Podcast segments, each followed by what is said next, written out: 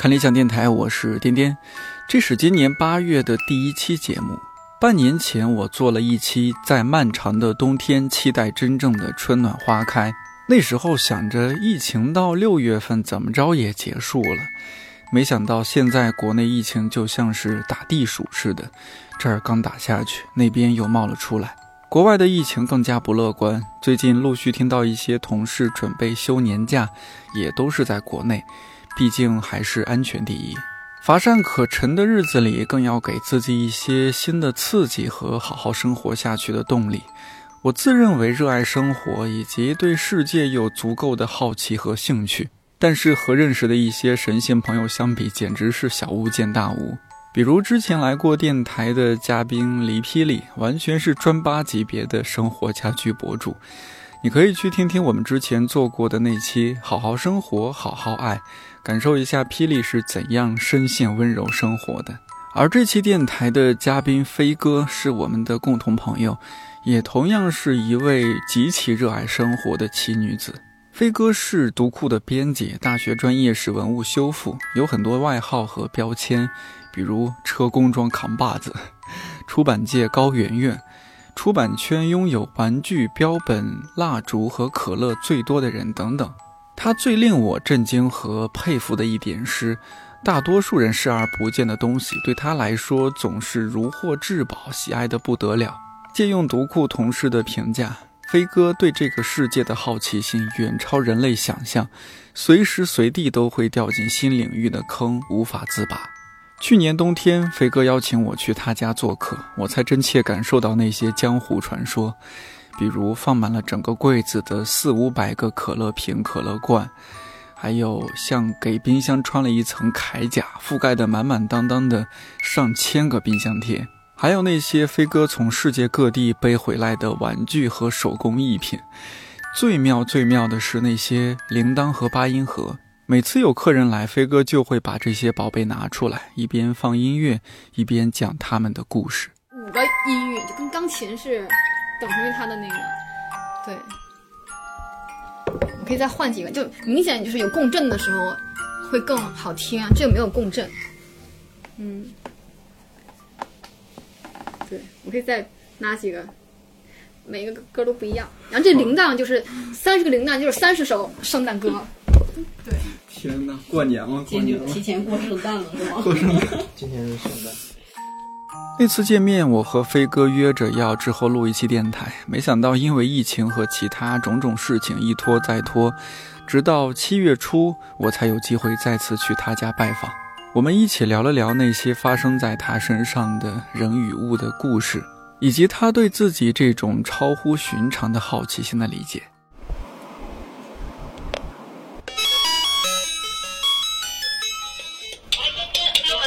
好嘞，谢谢。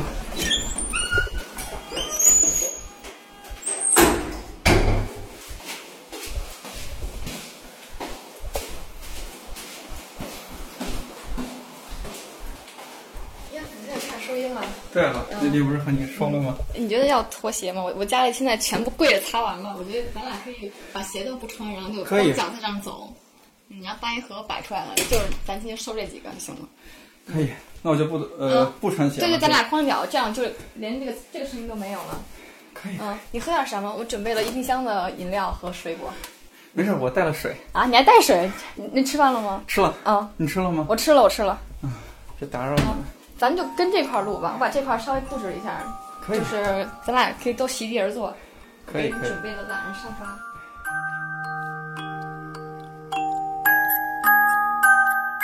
我这次来，我发现你家里有些变化，那个可乐瓶不见了。对我特别喜欢的可乐瓶不见了，全部送掉了。嗯，受受什么刺激了？就是我觉得可乐跟人的互动性有点弱，它并不像八音盒或铃铛或其他的，你可以每天跟它玩一下，每天给你新的反馈。可乐就是摆那，然后它太多了，那个柜子整个四层柜子随时处于爆炸状态，所以我想就那天就说谁要送给一个人，就全部都送了。嗯嗯，但我自己还留了四五个非常非常喜欢的啊，还是留留个念想，也不至于完全，又不是有仇。比如就去年就有一个特别特别可爱的那个可乐，是他跟怪奇物语合作的，然后那个它的那个味道和它的 logo 都有变化。八五年的时候，就可口可乐它自己新出了一个新的配方，但是那个 就是别人很不买账，觉得很难喝，所以他们立刻下架了。然后就是一九年的时候，他们给复刻出来，给《高级物语》，然后他那 logo 把可口可乐每个字都反过来，就特别可爱。然后那当时是我家一个朋友喝到的时候寄给我，就说：“哎，这个你一定会喜欢的。”然后就寄给我了。然后那个我留我有留着。然后大概十年前的时候，我去便利店，一月一号的时候，拿起一罐可乐刚要喝。他写着说：“新年第一天，你想和谁分享第一罐可乐？”我觉得这个广告语太美妙了。然后那个可乐我也一直留着。嗯。然后还有就是世博会的时候，上海世博会，我妈妈去可口可乐馆，他们他们做了四个限定铝瓶装，很漂亮，金色啊、橙粉色、橙色。然后我妈妈就买了四个送给我。然后这个我也一直留着。然后剩下的那些记忆都完全在我那个心里面，就每一个它故事啊，我从哪里背回来呀？背回来。磕碰了哪里有漏啊，我都知道。嗯，对，所以我觉得故事留在我心里，然后可乐其实可以送给别人了。就是你认识人很多嘛？会不会就你认识圈子里其实也有一些朋友，他其实也很喜欢可乐瓶，是收集有有啊，但不太多吧？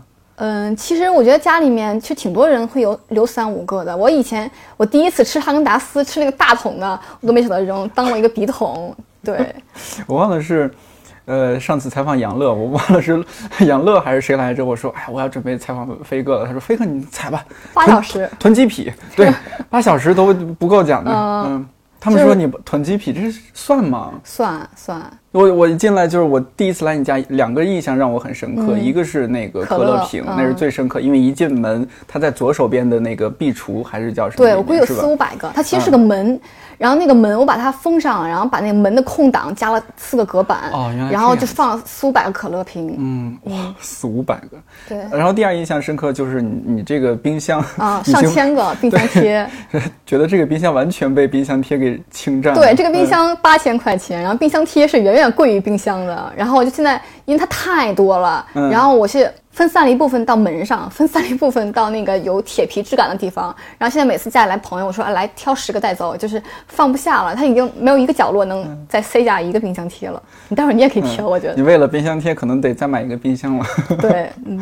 这些冰箱贴就是你去全世界各地啊，什么就都是有意义的，都是有故事。每一个都有故事，它跟可乐是一样的，只不过它占地比可乐小一点，所以它的互动性也更强一点。它材质啊，包括它的那个。各地的那个风俗怎么讲，就是特别不一样。比如有一个冰箱贴，它是从那个食人鱼直接风干，是个标本，它每一颗牙都留着。嗯，然后还有那个就是那种植物馆、动物馆买的冰箱贴，它那个会动，所以你待会儿冰箱你一关，它无数的螃蟹腿儿啊、鸟的翅膀啊、龙虾的爪子全都在动。然后我觉得这个易动性是很强的，我觉得冰箱贴我可能会也会留着。包括你去到第三世界国家，然后他们会用很劣质的材质，然后做的也很劣质，但我依然觉得非常好。有一种粗糙美，其实对。但我给你，你可以猜哪个是朝鲜的，就是已经我是买到了朝鲜最好的冰箱贴了，但依然那材质惨不忍睹。我当时我写过，它那后面的冰箱贴大部分是一块很完整的圆的一个吸铁石。嗯，朝鲜是我觉得是把吸铁石摔地上，它碎成四五瓣儿，它那个每一块后面都是。很奇怪的一个碎裂的吸铁石，粘上粘性也不高，然后很粗糙，所以肯定是各方面都不够发达，然后他们做出来冰箱贴。因为你不可，你你是不是每次出去你看到什么就想买，看到什么就想买？结果比如说拿着一个箱子出去，回国的时候拿了三个箱子回来。对，所以我们家现在楼下那个储藏间里面全是托运箱子，就是本来我想着，哎，这次就不用带托运箱了吧？结果还是带着托运箱回来，就无印良品的箱子好几个了，已经在楼下。但是还好，就是我我觉得你东西很多，但是好像也没有说你买的特别特别占空间的一个地方。就我两次来你家，觉得空间还是设计的比较舒舒服的。对我经常会给他们换位置，就我会开玩笑说，在家中设一个特设展，就是这个月是这个主题，然后下月把桌子挪走，再放其他东西。就每天回来最大的快乐就是这样。对，睡前一直在忙这些事儿。你对于物的这种，你天生的吗？就你会不会小时候属于那种，就是你要攒很多自动铅笔，攒很多铅笔，攒很多橡皮的那种小朋友？攒啊！小浣熊的那个那个卡，我是全的，很少有人全，我是全的。然后麦当劳那会儿就是出儿童餐，可能刚六七岁吧，我就是要去买，要买齐。然后我是真的很喜欢。现在那个架子上你能看到那个绿的，就是我可能几岁的时候买的儿童餐的玩具，就我特别喜欢，我恨不得没几天就要玩一下。然后那会儿是把玩具拿上床，就放枕头边上，就特别喜欢玩具。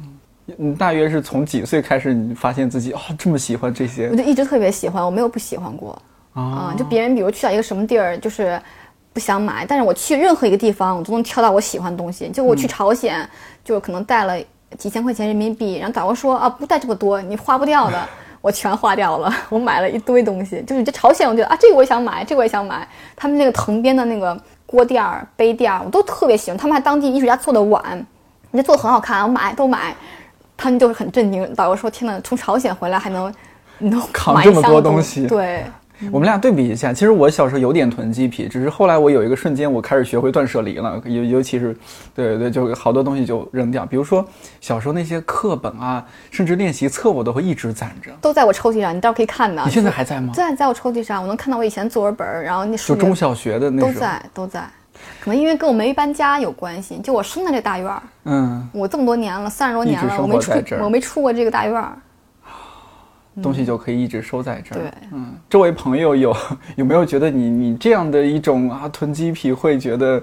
因为我们我们如果看过那种 NHK 的那种呃纪录片，就知道他们更夸张，那个太夸张，他们太夸张，他们是一个品类，就是会挤到整个满屋都是。对，我其实没那么夸张，就办公室上他们觉得我玩玩具多，也就是半个桌子是玩具吧。所以，我我我们同事的孩子来我那儿，他们说：“飞哥，快关门！就是孩子们来了。他们如果到我这儿，会围着我，玩我这个，玩我这个，玩我这个。”我有个事儿，我特别好奇，也很惊讶，就是你几个月前，差不多半年前，你你去一个去哪里的一个玻对玻璃工厂去做工人。还就我本来春节我是买了去伊朗机票去玩的。春节我们这次放个大假，放的很早，我们一月十七号就放假了，所以我想，哎，到春节之后其实有十几天，所以我就留了一个十二天去伊朗的行程，然后设计的非常完满，包括就是攻略里去哪儿买地毯，买买首饰，然后后来那整个伊朗。一月份开始叮当叮当泥沙俱下，然后我觉得很危险，就算了，不去了。那我想，那我去一个什么地方呢？然后正好我有一个朋友在做一款玻璃制品，嗯，他老要去工厂，然后我就跟他说：“那你带我去工厂吧，就我可以去做女工。”我就跟着去了，然后发现给我的震撼不亚于我去伊朗。对，因为我其实我一九年给我很大触动的一个纪录片就是美国工厂，那个纪录片看完之后，福特那玻璃厂，然后当时我觉得工人怎么这么辛苦啊？但等我去到工厂之后，发现工人比我想的要更辛苦。当时是快春节了，然后那个厂长就说了一句话，说我们现在开个会啊，说一下我们今天放假。他说今天我们放十天假。当时我一想，哇，好好啊，就十天是超过国家法定假日的那个期限的。然后后来我才知道，这些工人一年都没有休息过了，就跟那个纪录片是一样的，他们全年无休，所以春节是他们今年唯一一次等来的休息日。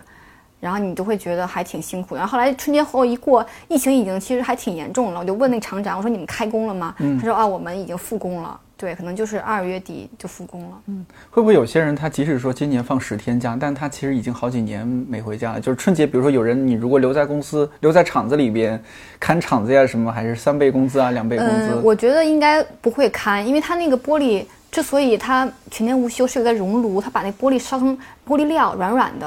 他们这次是把炉子关掉了，所以他那个料又崴不了。我觉得那个十天是应该所有人都回家了，因为他生产的第一步崴料就没办法，就凝固了。包括他们十天之后重启，其实也要废掉一部分料，要重新融化，前面可能就报废了一些。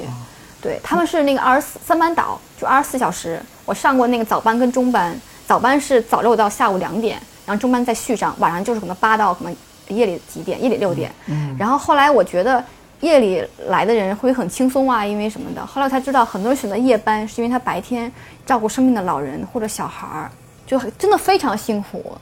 对，所以嗯，这是你的生活范围理解理解范围理解不了之外的，完全理解不了的。就包括那个很震撼，就是我去到那个洗漱间，去到那个洗手间，他们所有人的内衣内裤就挂在那个洗澡台外面，每个人都你能看到每个人的内衣内裤，但是其实你跟那些女工。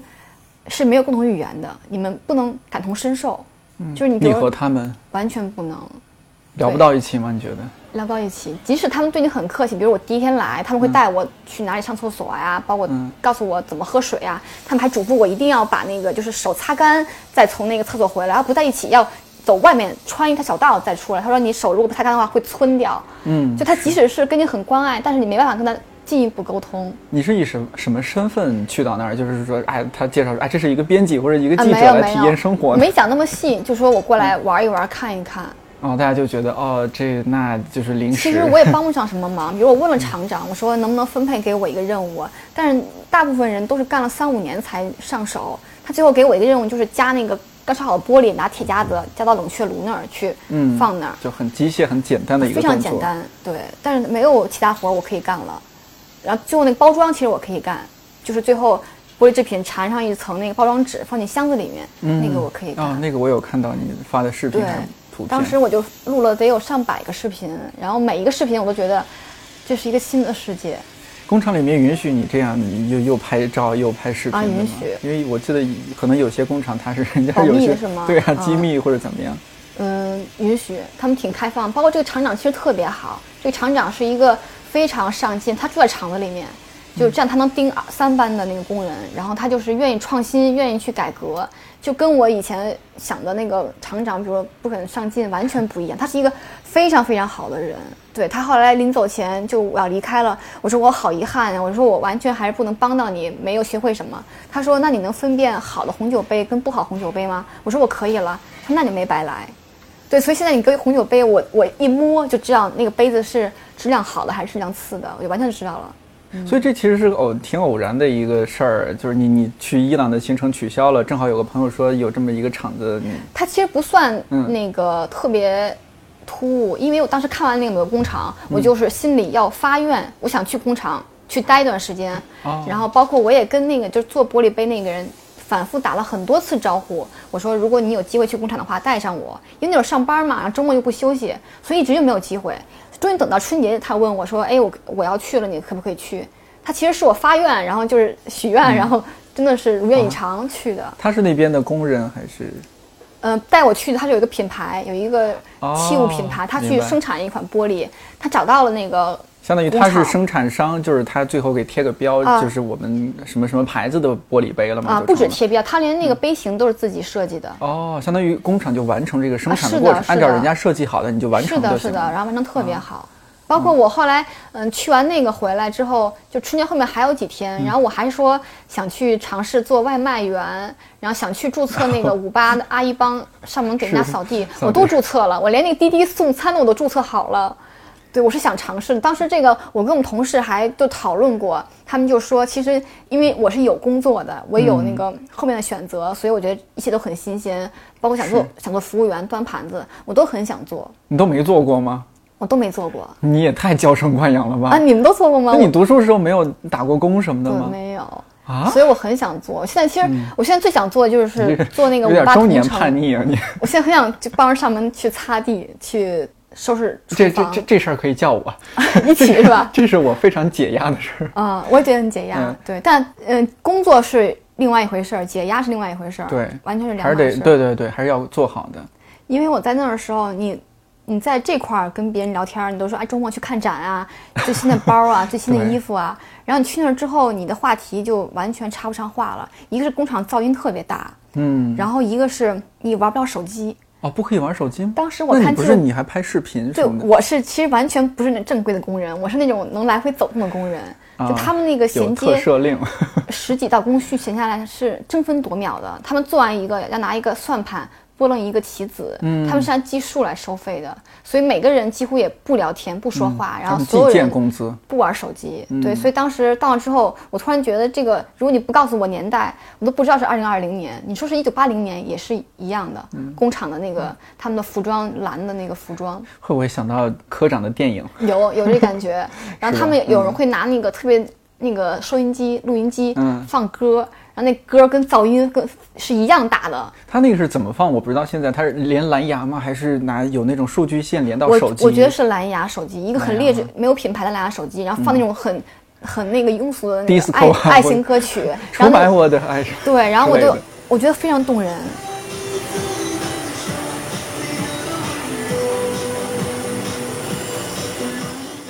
然后包括他们早上来的话，每个人除了拎一个那个大茶缸子，还会带一些那个香波，拿一个就是跟洗澡一样有拖鞋，嗯。因为工厂他们是有那个管洗漱的，就很多人下班了之后，你能看见所有人女生都是长发湿漉漉的，然后带着香波气息，然后离开这个工厂。这以前我都是不知道的。嗯，包括很多女工可能中间都会去洗个澡，然后她们就是回来接着去干那包装的活。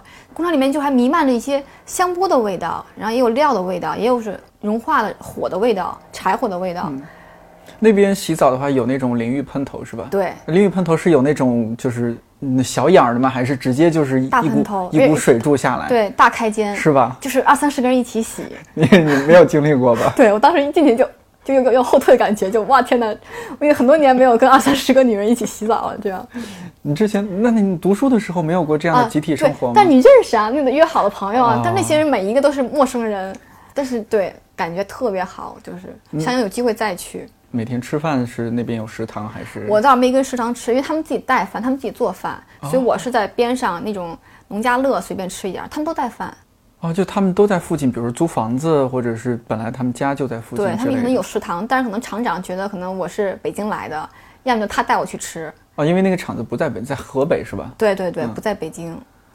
嗯你就去一个农家乐，每那那一天三顿饭呢，对，三顿饭都在那儿吗啊早上我可以在那个就是街边上早餐店就吃了，能点外卖吗？在那儿没点过外卖。嗯 不忍心是吗？对，然后每天去上班，他那个衣架是一个巨大的铁钩子，然后就所有的衣服都往铁钩子上挂。然后比如我到的晚的话，我会在别人的衣服上，你看挂了三四件了，嗯我再去叠上去，叠上去。我也没见过那么大的那个衣架钩。但是你就一个人就 独闯 玻璃工厂，对，你家里人对你放心吗？你如果之前都没有过这样经历的话。因，为他我我也想，我也其实插不上手，大部分去跟那玩儿，我觉得是，嗯，其实我很想学，但他就说啊，这个其实上手的话，你等四五年再上。住宿。啊，住宿我其实没跟他们住一起，我是酒住酒店，啊，哎呀，你应该 住一起是吧？对你应该体验一下住宿。我猜啊，我我猜他们应该是住宿环境是那种一个就像大学宿舍一样，而且是比较差劲的北方宿他们是有班。车，其实我好像不记得他们管不管宿舍，反正班车下班了，三班哦，会倒之后接接走一些接走他们，因为他其实不在市里面，不在市里面，他在嗯就是河北的郊区，然后很多人是从市里面。然后找了这工作，然后每天班车来班车走，这份工作在当地已经算非常非常稳定又好的工作，但我依然觉得很辛苦。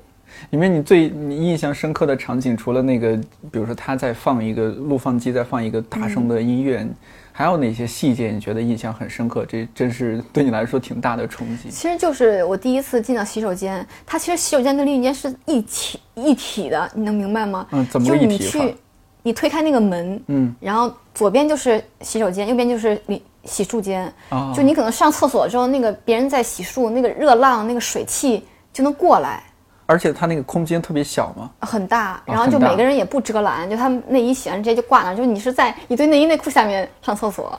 哇！但是也没有，当然也没有那么不分隔，但是我觉得很震撼了，已经。就是你跟他们已经那么近了，他们已经赤身裸体在你面前了，但是你跟他们每个人都不能感同身受，就那种感觉反差特别强烈。你在那待了多久？其实没几天我就回来了，没几天啊，对我还以为你待了半个月啊，呢。没有没有没几天就回来了，哦，有一个星期吗。没有。哎呀，朋友，那你这体验的非常不深入。是的，我我其实想再长一点，我觉得你起码得待够一个星期，，嗯，至少得一个星期，一个月可能对你来说有点太长了，你才能真正感受到。那如果那么短的时间，你也很难融入到就是那些其他女工的她们的生活世界，就融不进去。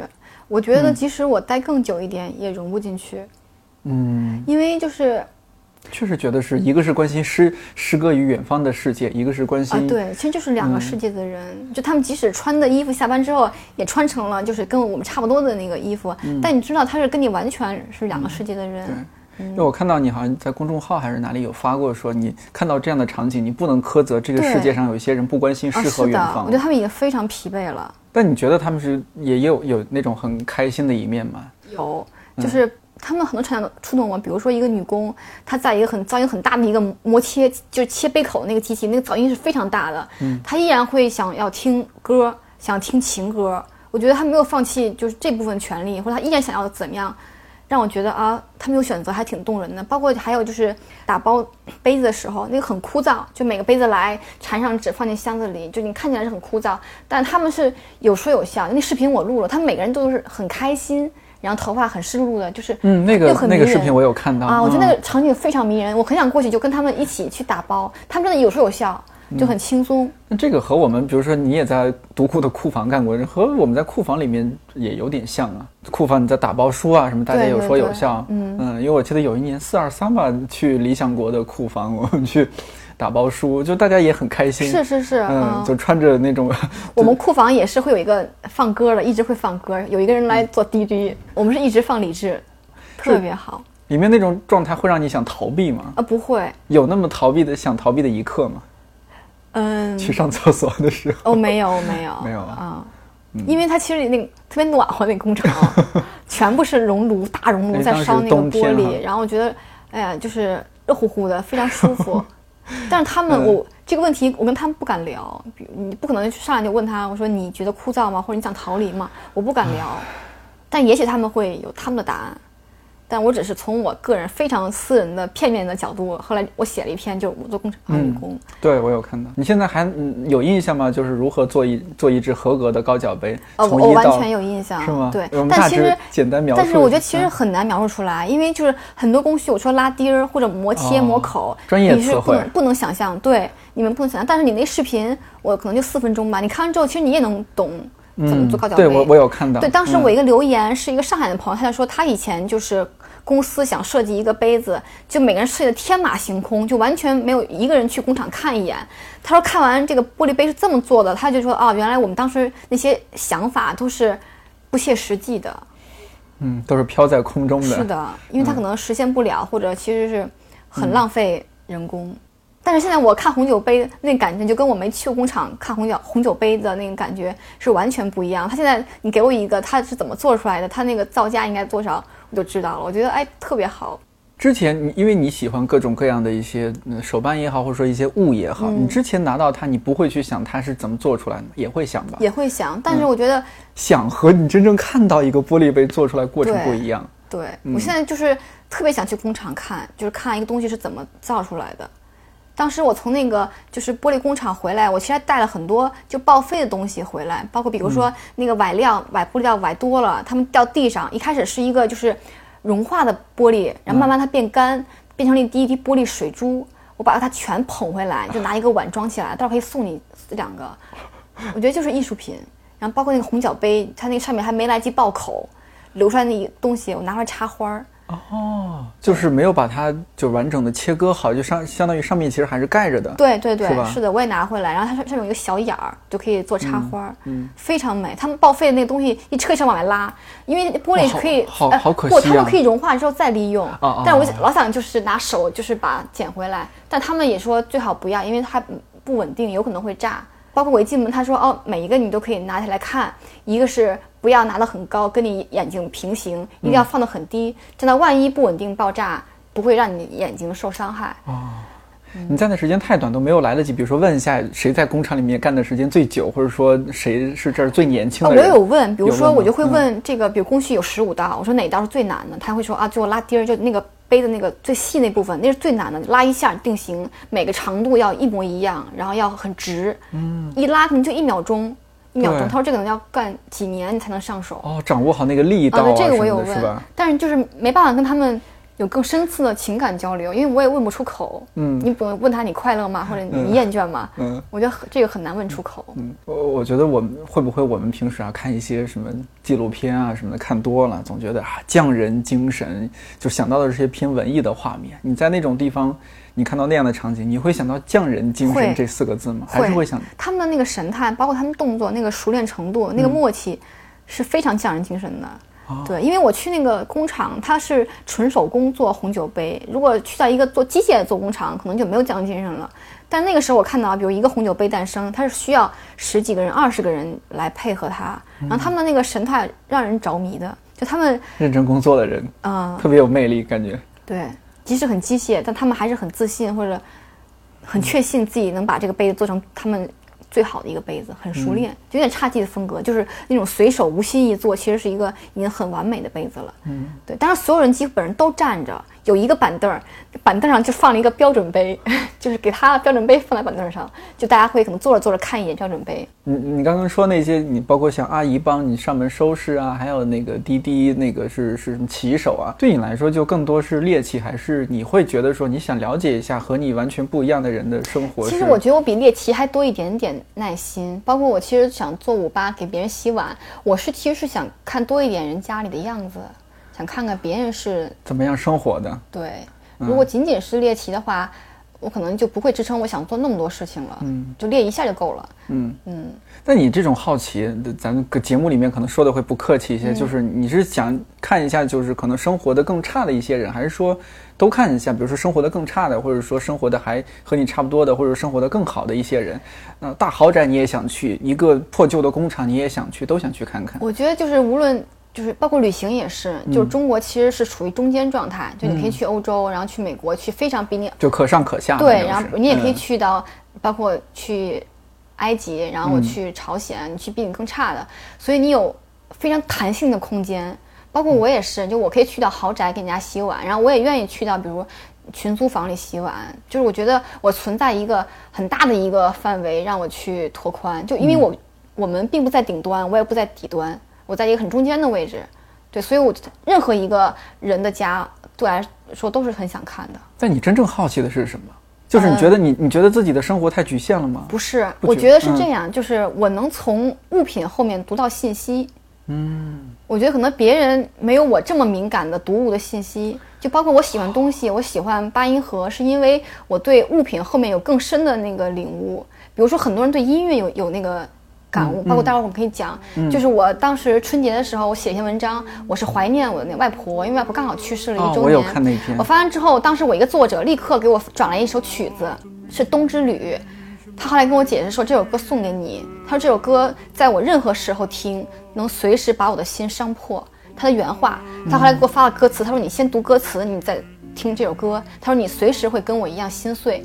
但其实我后面我有尝试听那首歌，然后后来在在我很平静的时候听，我并没有每次都能感同身受，然后我大概能理解到，就是我掌握不了音乐后面这个语言，但是物品这个后面的语言我是完全能够感受到的。就我看到一个东西，它除了外观跟价格，你们跟我一样看到，它背后的东西，我可能后面可能还有东西，我我也能读取到。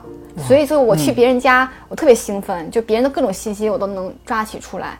也有很多人，比如对服装很有抓取力，比如一个人穿着和服走过，这个人就能根据他的花纹，把他的那个婚姻状况、他的年龄、他的那个喜好、他走路的那个样子、他的那个性格，完全就能看出来。读取出来。我觉得每个人都有那性格，包括比如抽烟，就有人就抽烟就能读出很多烟的那个后酒啊，都一样，吃饭也一样。所以刚好我那个点可能就落在物品上了。就后面的那信息量有有没有这样的，比如说稍微具体一点的例子？你觉得通通过你通过一个物和别人感受到的是不一样的？我觉得，比如说去到那个旅行的时候，嗯，然后所有人可能都会进到旅行品那个纪念商店，对，然后很多人看完之后就是无感，要么就觉得啊都没什么，可能会是一屋。对，我就属于那种人啊，但是我会一眼挑出来能击中我的，就是我现在家里面放的那个东西，他们都曾经在某一刻瞬间把我击倒，让我。为他倾心，就我跟他曾经一见钟情过，就包括这冰箱贴，上千个冰箱贴，就是每一个都是跟我一见钟情过的，他们击中过我，当头一棒，棒到我了。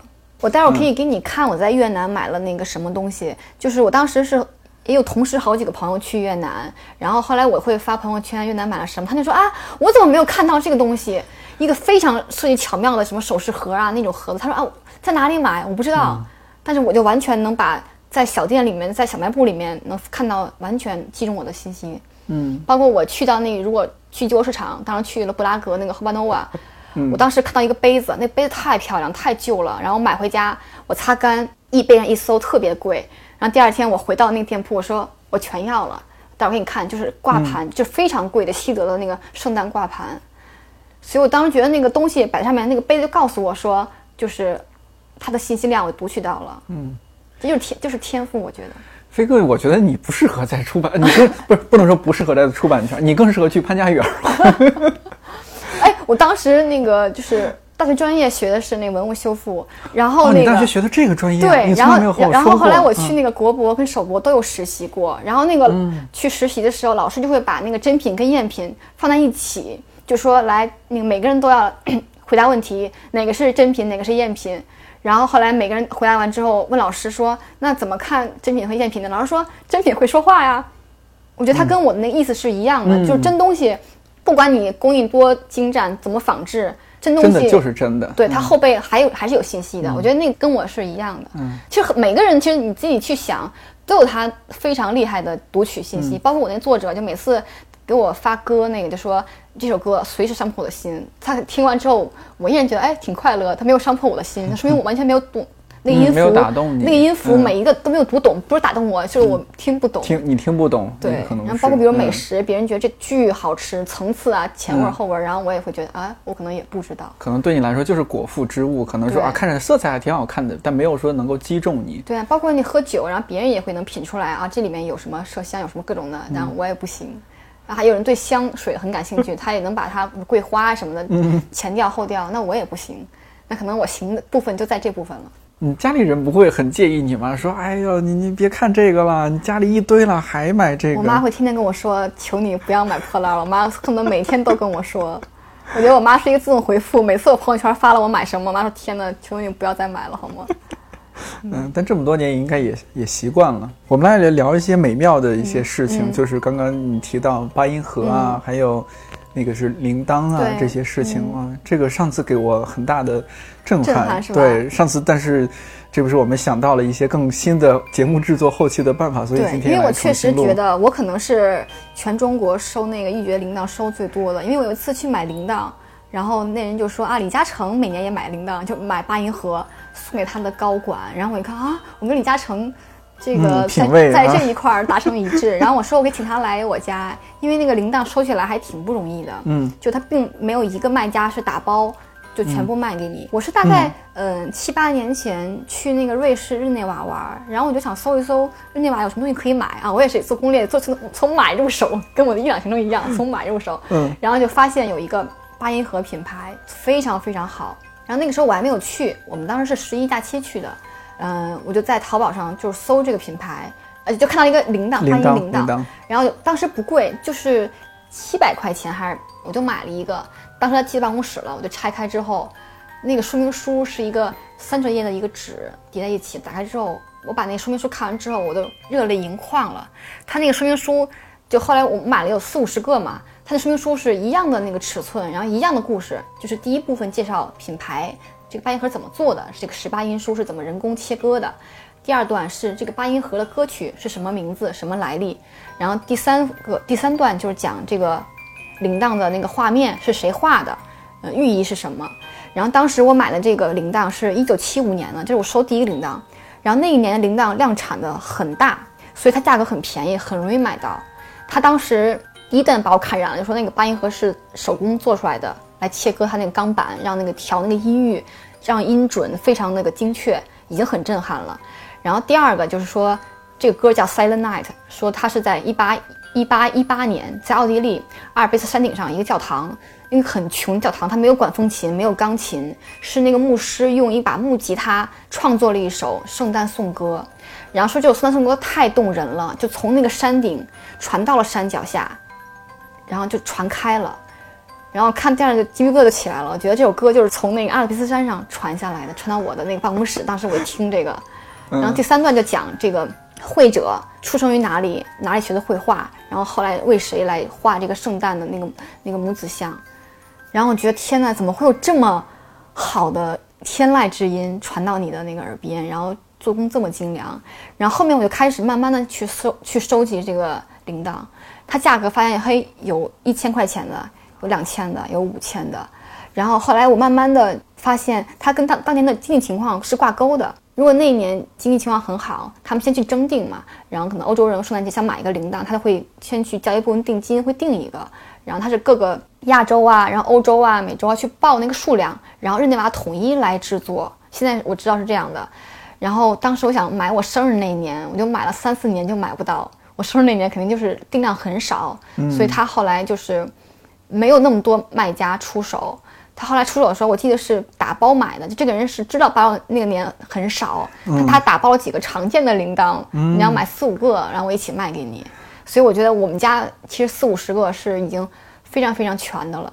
对，当时那个熊培云也是你们的作者对来我们家的时候，当时我是在盘那个铃铛，因为那铃铛它其实并不是说不用它会保存的更好，它需要每周去让它去盘两三次，让它去听一下，它这样发条会更灵活，柔音色会更柔美。他看我在那里盘铃，他说：“天哪，你是个幸运儿。”我说：“怎么了？”他说：“你每天都过圣诞节，因为这个铃铛每年都是圣诞颂歌，嗯，相当于每首歌都不一样，就全部围绕在圣诞颂歌的那个氛围里面。”他说：“你都升华了，快。就是从他第一年开始做，是一九七五年吗？还是我现在查到好像七五年是第一个，可能今天哇做了非常多，然后慢慢的就也有很多量，也有量很少。哦，就从七五年开始做，那是第一年的第一个铃铛，第一款铃铛，然后就开始发现大家很喜欢，那就继续做。是的，嗯所以打动你的是故事吗？还是他你觉得做工？所有所所有所有，嗯，你想到你能听到一八一八年当时奥奥地利的一个这么遥远的一个木吉他创作的圣诞颂歌，他现在跟你就是形成了某种奇奇妙的连接。对两百年后，就是上帝上帝连通你你们的一瞬间，就靠这个八音盒，嗯所以这也是我很喜欢它的原因。然后它每一款那个绒布颜色是不一样的，然后是金色的布。本身圣诞节是我最喜欢的一个节日，然后这个又非常精美，然后我觉得那我就去收这个吧。嗯，在日内瓦的时候，我去他那个就是商店，然后包括他在京都也有一个博物馆，两个我都去了。然后那个博物馆会售卖八音盒和铃铛，那个铃铛就只有四五个或者不到十个。我当时看，哎，这都不行，这我们家都有了，这个怎么买什么呢？我还 哎，我们周就周围朋友应该会觉得你已经是对对对特别了。对对对嗯但是其实这样的人，对，太多了。你在你在上网随时能看到很多人在某一个领域非常的专，非常强。我是我是觉得他们其实是像上一个大学一样，就是卖家信息都是你要学习的。那八音盒是怎么入入坑的？刚刚八音盒就是嗯，它价格会比那个更贵一点，因为铃铛是十八音书，它的那个音域啊、那个音色都没有那么多。我就很想，就是说有没有机会能听到，比如说三十六音书或者七十二音书。他当时介绍说，七十二音书的那个音域能等同于一架钢琴。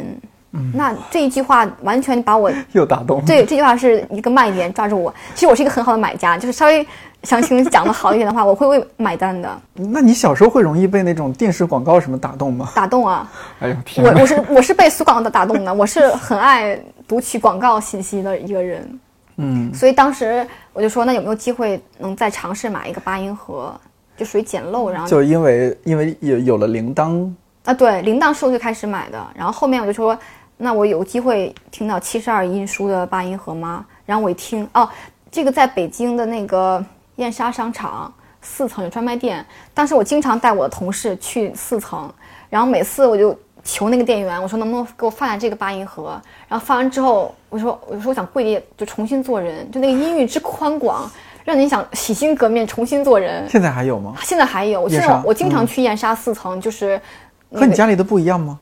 更大，还有那种一米长的八音盒，哦，那么大的八音盒，像桌子一样大的八音盒，然后每次他一开就为我上弦，我一听就是三个音符一响，我就想跪地上，就是跟他说对不起，我我错了那种感觉。我怎么才发现你？呃，你下次一定要去那个四层啊！我当时觉得怎么有这么这么好的让人想忏悔的东西那你西，听半天，你你家说你怎么不买？太贵了。那个那个后面零都数不清，我觉得都，哦，像那样一米长的得多贵啊，得我觉得得有十十几万，十几万十几万。但是如果李嘉诚愿意来我家的话，我们家铃铛会很多，对比他多。他是很爱买一款那个鸟笼的那个八音盒，那个后来我也买了。他是拿那个蜂鸟的那个标本，刚死去的蜂鸟做出来，然后他那个嘴还会动，然后会有鸟叫的声音，待会儿可以给你听一下。那个金色的笼子里面，当时我去那年，他说八李嘉诚订了八个，他他有八个高管，就一人送一个，那个好像是十几万一个吧。十几万一个对，大概这么大，就很小。但是我觉得李嘉诚的品味超超可以，嗯，他如果想听八音盒，可以来我家。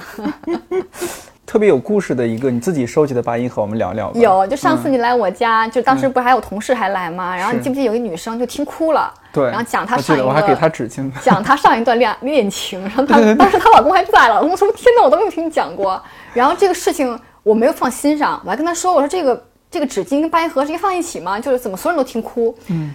后来那个过去没两天，就订货会的时候，然后就各地的书店老板就到北京来参加订货会嘛，他们晚上在我家玩儿，然后就是一个男生来我家又拧开这个八音盒，就抱着痛哭了三次，然后我就说，哎，这个八音盒有什么魅力？怎么所有人听都哭呢？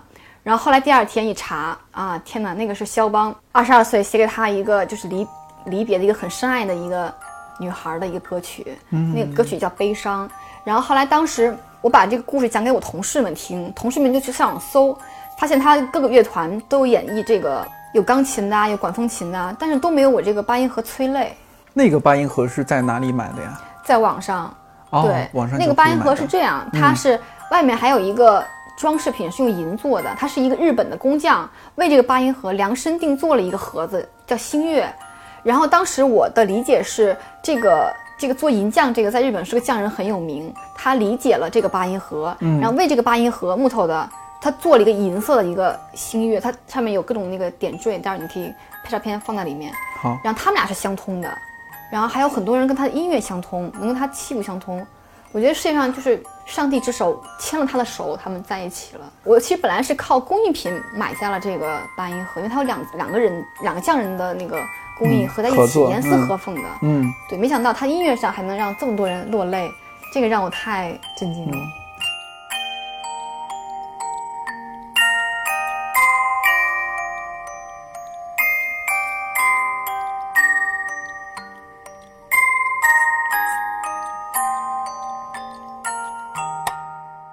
八音盒的话，你刚刚说说到那一个，因为我们今天一共有有听了六七个，对呃，有没有哪一个你你觉得他的故事也很特别，想和分享一下的？就是八音盒买完之后快递过来，其实有很多的那个上一任的主人已经很久没有使用过它了，哦，你买的是二手的吗？都是二手的，都是二手的呀？它那个全新的官网价格会把你吓晕过哦去，但是很多人我觉得会转让，eBay 也有啊，包括淘宝也有，包括网站都有。哦，然后我就会买八音盒回来，发现它已经被主人遗弃了很久。那个弦上去之后呢，它不动了，卡住了。嗯。然后我是在去年的时候，终于发现我应该怎么应对，这是我自己想到的土办法，我觉得不是适合所有的八音盒啊。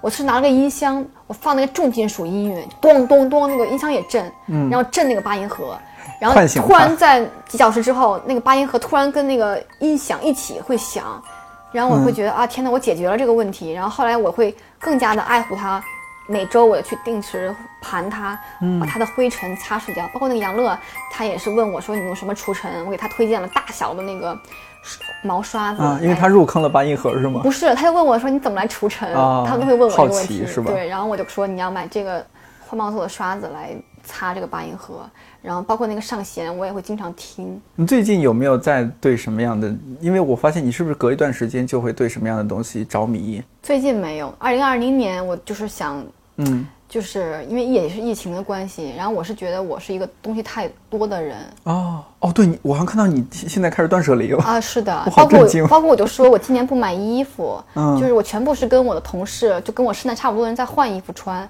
就我想试试，如果我不那么过度消费的话，我能不能行？玻璃工厂回来之后，我把那译文那个系列全看了，哦，就是那个上海译文纪实的那个系列，对什么就是 反正不是穷就是惨，反正啊，对对对，是那几本我嗯。都看了，NHK 纪录片那个编的，其实给我很大震撼，就包括那个讲老年社会那个，他们之前是有一份很很丰厚的工作的。你，说老侯破产吗？那个。对对，嗯。然后后面突然就是退休之后看病、退休金、养房子就不够了，变得活得特别惨，就给我还挺大冲击的。包括也是跟疫情夹杂在一起，我会想反思，你觉得自己有点乱花钱吗？有有但是那些东西它打动了你啊，就是嗯呃，给你生活带来了不一样的色彩。你因为这些物品，你也变呃有变成了现在的我。对变成了现在的你，嗯然后你你也通过这些物品，你给朋友展示，给更多的朋友打开了新的世界，给他们带来了欢乐也好，或者说感动也好。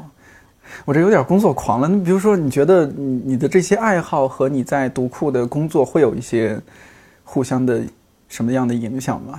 我觉得因为我在读库比较是社交的那那个类的类型，然后这个东西可能会让我更容易让人信任我，或者让他们就一个对物接纳我。呃对物有热爱的人，对书也不会太差，是吧？对，就是我还是一个有热情、有激情，然后有好奇心的人，然后对方应该会觉得我没那么差或怎么样。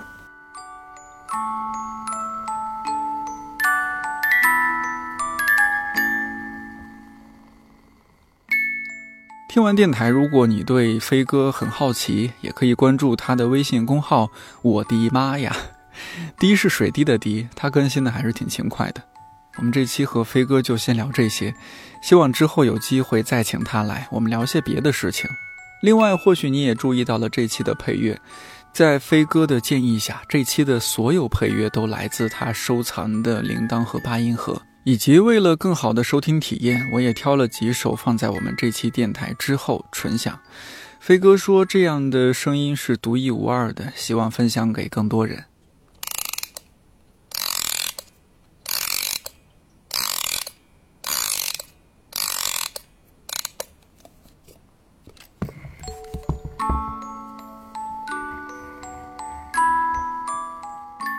说起来，这阵子除了做电台，还和同事一起尝试做了一档白噪音节目，叫《一天》，里边收录了比如说天真做早餐吃早餐的声音，还有牧童在公司休息时做手磨咖啡的声音，还有我在公司录到的从下雨到雨停的声音。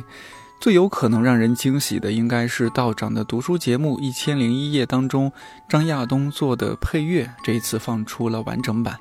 让你一次听个够。总之就是收集了一些和看理想有关的声音。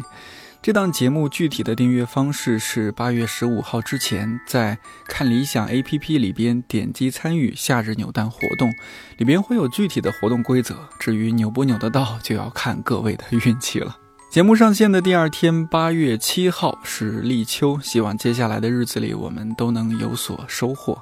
看理想电台，我是颠颠，祝你早安、午安、晚安，我们下周四再见。